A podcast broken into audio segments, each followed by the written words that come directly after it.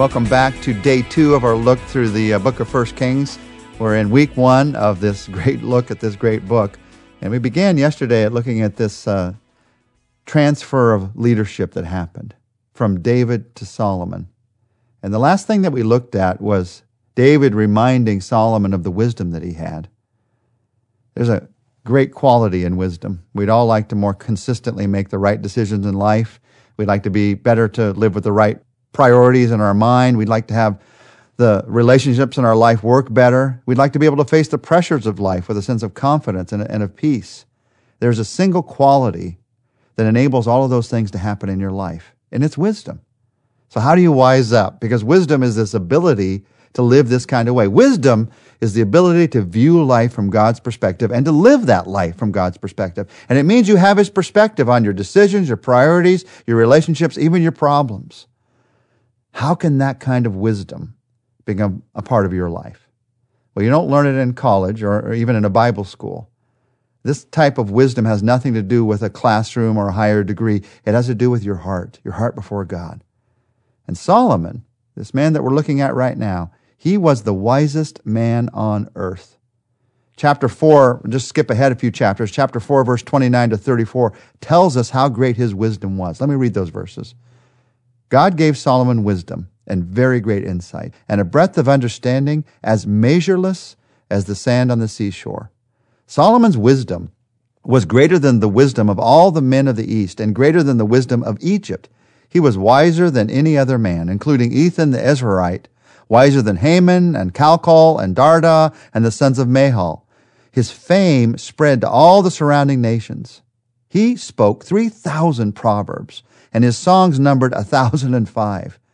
He described plant life from the cedar of Lebanon to the hyssop that grows out of the walls. He also taught about animals and birds and reptiles and fish. Men of all nations came to listen to Solomon's wisdom, sent by all the kings of the world who had heard of his wisdom.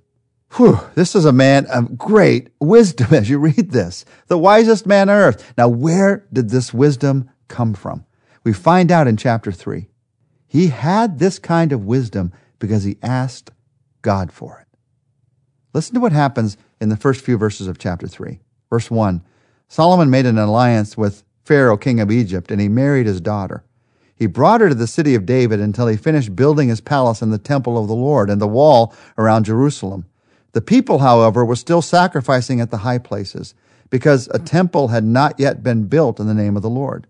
Solomon showed his love for the Lord by walking according to the statutes of his father David, except that he offered sacrifices and he burned incense in the high places. The king went to Gibeon to offer sacrifices, for that was the most important high place, and Solomon offered a thousand burnt offerings on the altar. At Gibeon, the Lord appeared to Solomon during the night in a dream, and God said, Ask whatever you want me to give you. There's a moment in the life of Solomon here now, we do learn that Solomon, however wise, was not perfect. We're told in these verses that he worshiped at the high places. This is where God had told them not to worship. They went to these high places because they thought somehow it got them closer to God, and often these became places of actually idol worship. This doesn't say they, Solomon was worshiping idols, but he was worshiping in the wrong place. I want you to notice something here. God met Solomon at a place he was not supposed to be. God, in his grace, will meet you in places you're not supposed to be. And the question is, how are you going to respond when he meets you wherever he meets you? We're going to see in Solomon's response that he is the perfect candidate to teach us about wisdom. In, in, chapter 3, we see four essentials for living with genuine wisdom in our lives. To be a person of wisdom, there are four things you have to be able to say. You have to be able to say, I need you. Second, I don't know how. Third, I want wisdom. And fourth, I will serve. When you can say those four things, you're learning to have the kind of wisdom that Solomon had. First, you got to be able to say, I need you. You have to see how much, to have wisdom, you have to see how much you depend on others.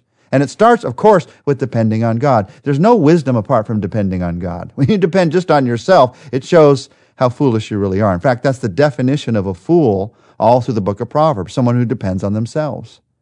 When you depend on God, that immediately grows into seeing how much you are depending on others. You're not living life on your own strength and energy and power. God's giving you the strength, and others are alongside of you to strengthen you as well.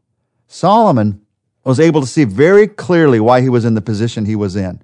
He saw the blessings in his life, and then he looked to David and how David had built this kingdom and how he was blessed to be a part of what David had built. In 1 Kings chapter 3 verse 6, listen to what happened. Solomon answered. Remember, God asked this big question. What do you want? I'll do whatever you want. Solomon answered, You have shown great kindness to your servant, my father David, because he was faithful to you and righteous and upright in heart. You've continued this great kindness to him and have given him a son to sit on this throne this very day. Solomon doesn't look at himself. What a great person he is. He looks at David, what a great man David was.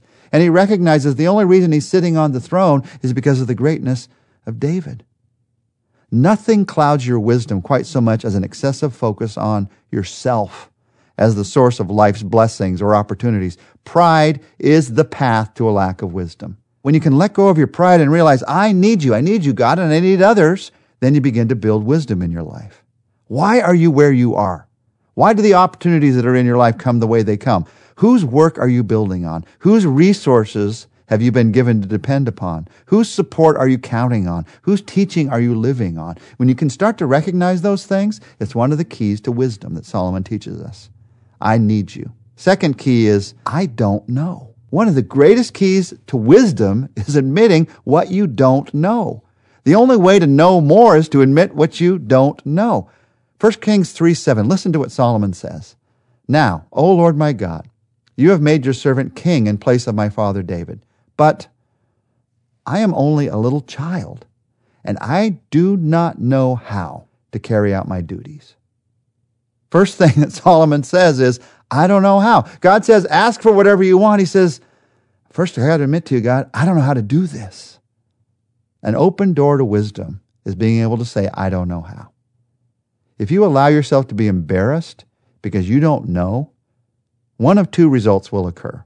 In fact, Israel's later kings, who were filled with pride, experienced both of these results. First result is you'll try to act as if you do know how, and you'll end up making a real fool of yourself because you don't know how. The second result is you pull into a shell. You never grow, you never stretch yourself because you're afraid to admit you don't know something. So you just stay with what you're comfortable with. You stay with the little that you know because you can't say, I don't know how. Now, what if Jesus' disciples had acted like this? acting as if they did know how. They would have tried to feed the 5,000 themselves, and nothing would have happened. Jesus would have said to them, Follow me, and they would have said, No thanks, I already know how to live life. Peter would have drowned when he tried to walk on the water because he wouldn't have looked at Jesus. Wisdom is this moment of saying, There's so much I don't know. And Solomon had this refreshing humility here where he's able to say, I'm a child. How am I going to do this job?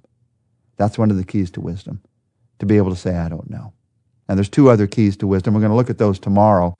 Before we end today, I want to just spend a moment praying these very things we've just talked about back to God. Would you pray with me? And just say, God, first, I need you. I need you and I need others in my life. Forgive me for those times when I've tried to do it on my own.